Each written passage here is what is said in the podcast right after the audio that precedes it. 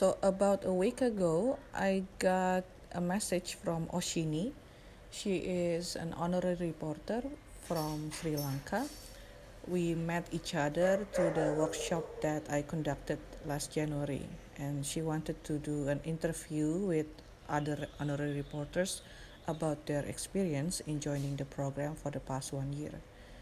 So, this podcast is my answers to that interview.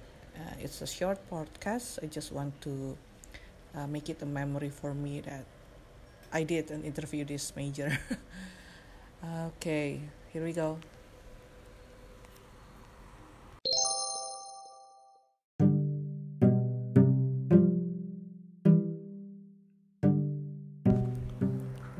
Hello Oshini, this is Trijo Tobing, honorary reporter from Indonesia.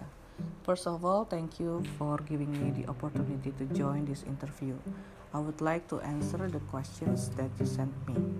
The year I joined the program, it was in 2021, just last year. I saw an ad in Korean Cultural Center Indonesia and I decided to give it a go because I'm basically a writer and I have been writing about K drama since 2016. I was really surprised when I passed the two stages after submitting my articles about traveling to Haeundae Beach in Busan and about promoting K culture through K drama. I have been doing it with my community, Drakor class, by uh, showing up in radio program talking about K dramas. I didn't really expect to be accepted.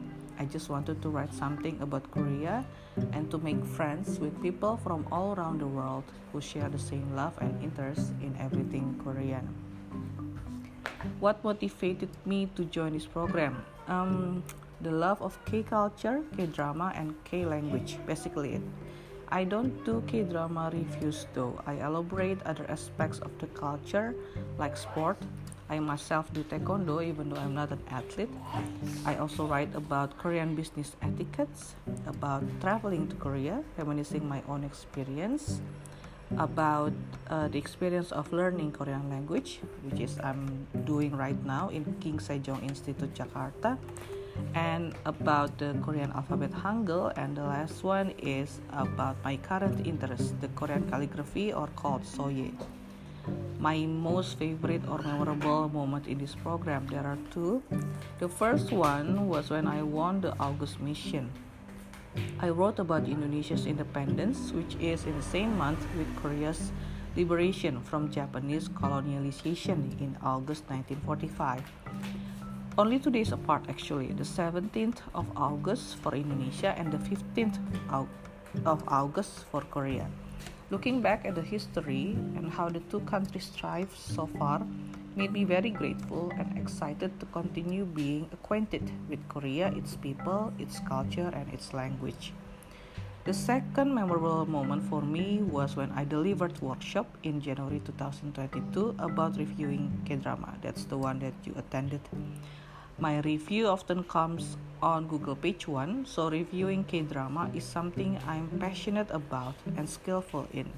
To be able to share that with other HRs is personally a major contribution from me to the honorary reporter program.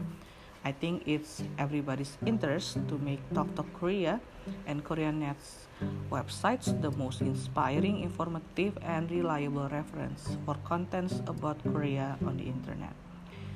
Once again, thank you for giving me this opportunity. Uh, I hope to see you again in the next year's program. Bye.